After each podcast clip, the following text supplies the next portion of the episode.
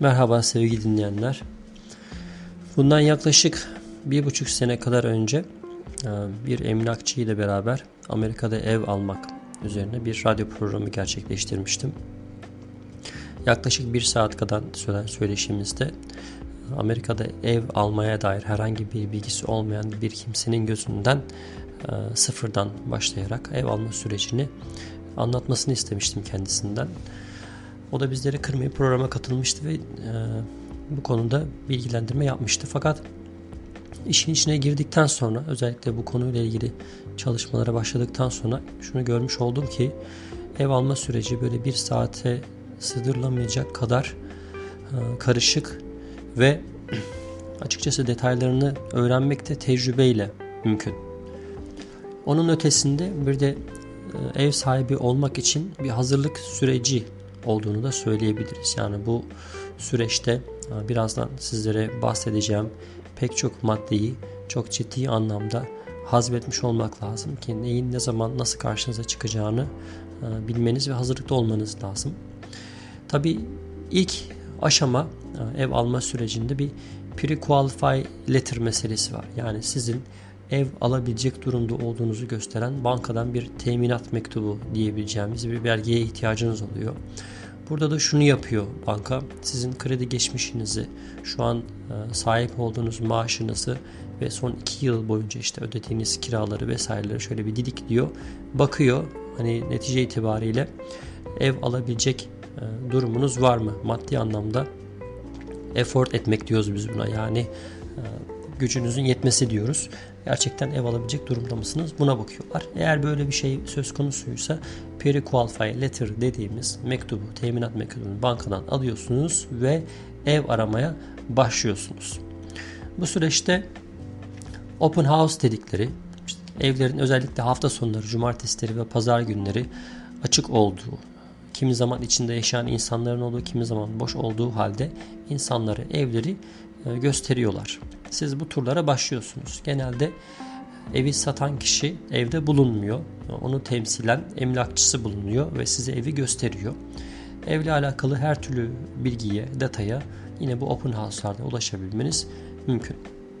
Tabi bununla birlikte sizin de bir emlakçınız oluyor genellikle. Çünkü bu teklif verme işlemleri e, veya diğer prosedürlerle alakalı özellikle çok ciddi bir tecrübeniz yoksa hatta bildiğim kadarıyla e, emlakçı e, olmak için hani bir kursa katılıp o yeterliliğiniz yoksa mutlaka bir emlakçıyla çalışmanız gerekiyor diye biliyorum.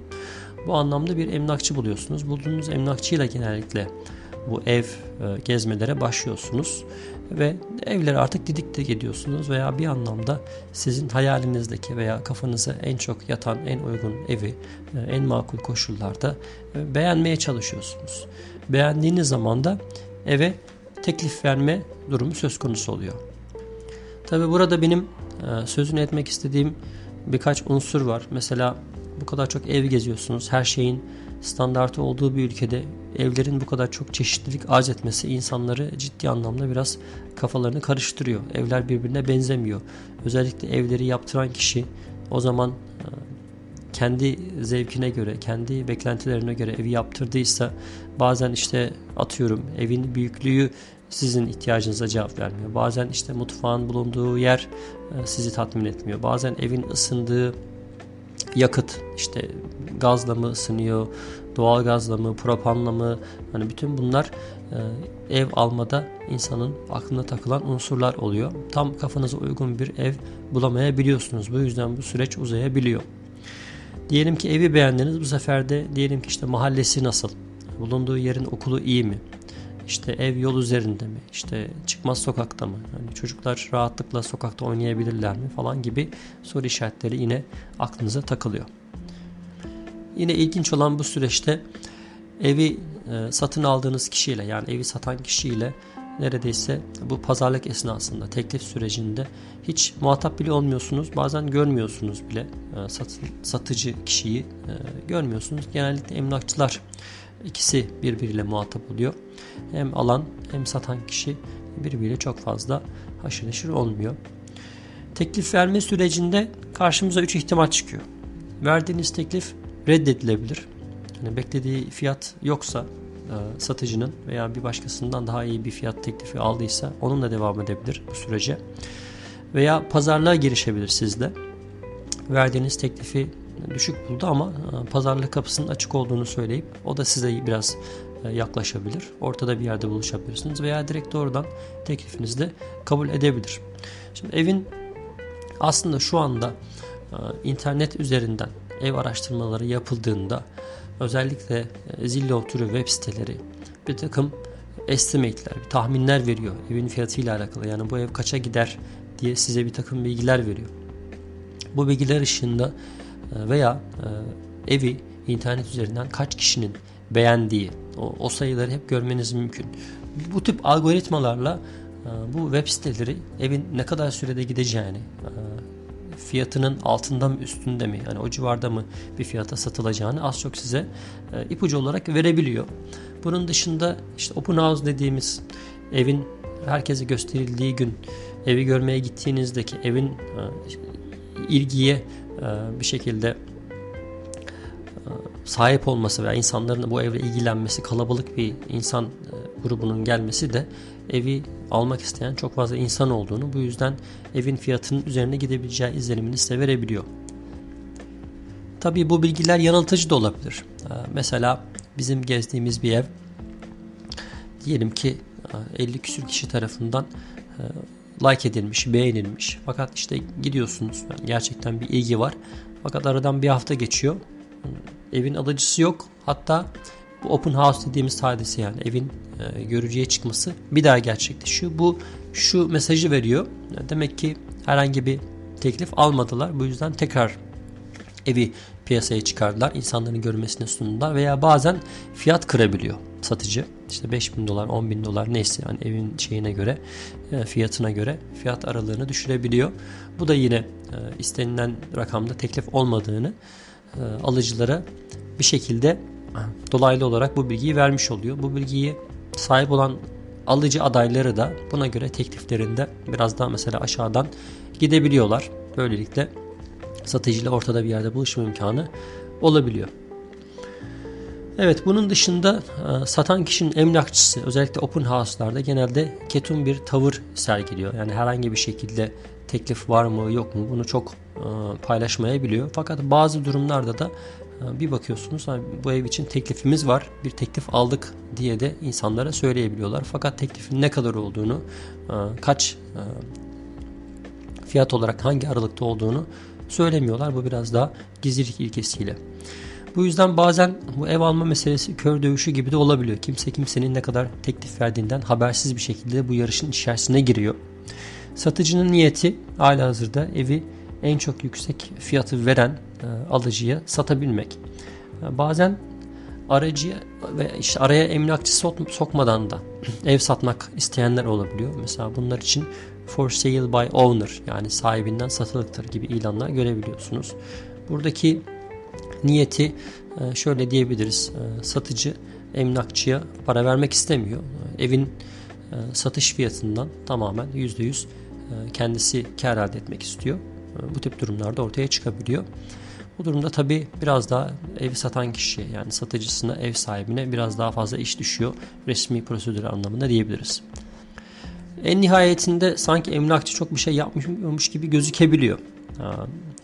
Yani hala hazırda dediğim gibi doldurduğu bir form sadece size bu formla ilgili yardımcı olabiliyor. Belki evin inspection birazdan ona da geçeceğiz sürecinde veya mortgage sürecinde size yardımcı oluyor gibi gibi bir izlenime de kapılabilirsiniz. Fakat burada şöyle bir durum var. Emlakçı e, sizin ev aramaya başladığınız ilk günden itibaren sizinle beraber kapı kapı gezebiliyor. Bu da ciddi anlamda bir masraf emlakçı için ve bu süreçte sizden hiçbir şekilde e, para talep etmiyor. Ta ki istediğiniz, aradığınız evi bulana kadar emlakçı sizinle beraber oluyor. Bu da ister istemez hani arada bir e, güven ilişkisi, karşılıklı e, birbirine itibar etme meselesi üzerine duruyor emlakçıyı. En çok burada güvenilir kılan şey hani sizinle beraber olması, e, sıkıntılı zamanlarınızda yanınızda olması, e, evi beğenmeseniz dahi pes etmemesi e, size bir resource yani bir kaynak gibi e, hizmet vermesi. Çünkü yeri geldiğinde bir evin mesela geçmişine dair bilgiye sahip olmak istiyorsunuz. Emlakçıların bu tip bilgilere çok rahat erişimleri olabiliyor. İşte evin bir önceki sahibi kimdi? Ee, işte evi ne kadara morgaca çıkarmışlardı. İşte evin daha öncesinde geçirdiği herhangi bir e, yenilenme, renovasyon e, veya tamir süreci var mıydı? Bütün bu bilgilere emlakçı üzerinden ulaşabiliyorsunuz. Open House'larda da bu tip bilgilere ulaşmak mümkün. Ee, bazen orada emlakçı size işte evin çatısı yeni miydi, işte ne zaman tamirden geçmişti veya evin aylık elektrik, doğalgaz faturaları ne kadardı veya herhangi bir şekilde satıcının disclosure dediği, satıcı bazen bir belge hazırlıyor. Bu belgede evin işte neresine nasıl bir takım sorunlar, sıkıntılar veya yenilemeler yapıldıysa bunu oraya yazıyor ki böylelikle siz de ev alırken bu bilgiye sahip olabilirsiniz diye. Evet, evi beğendiniz.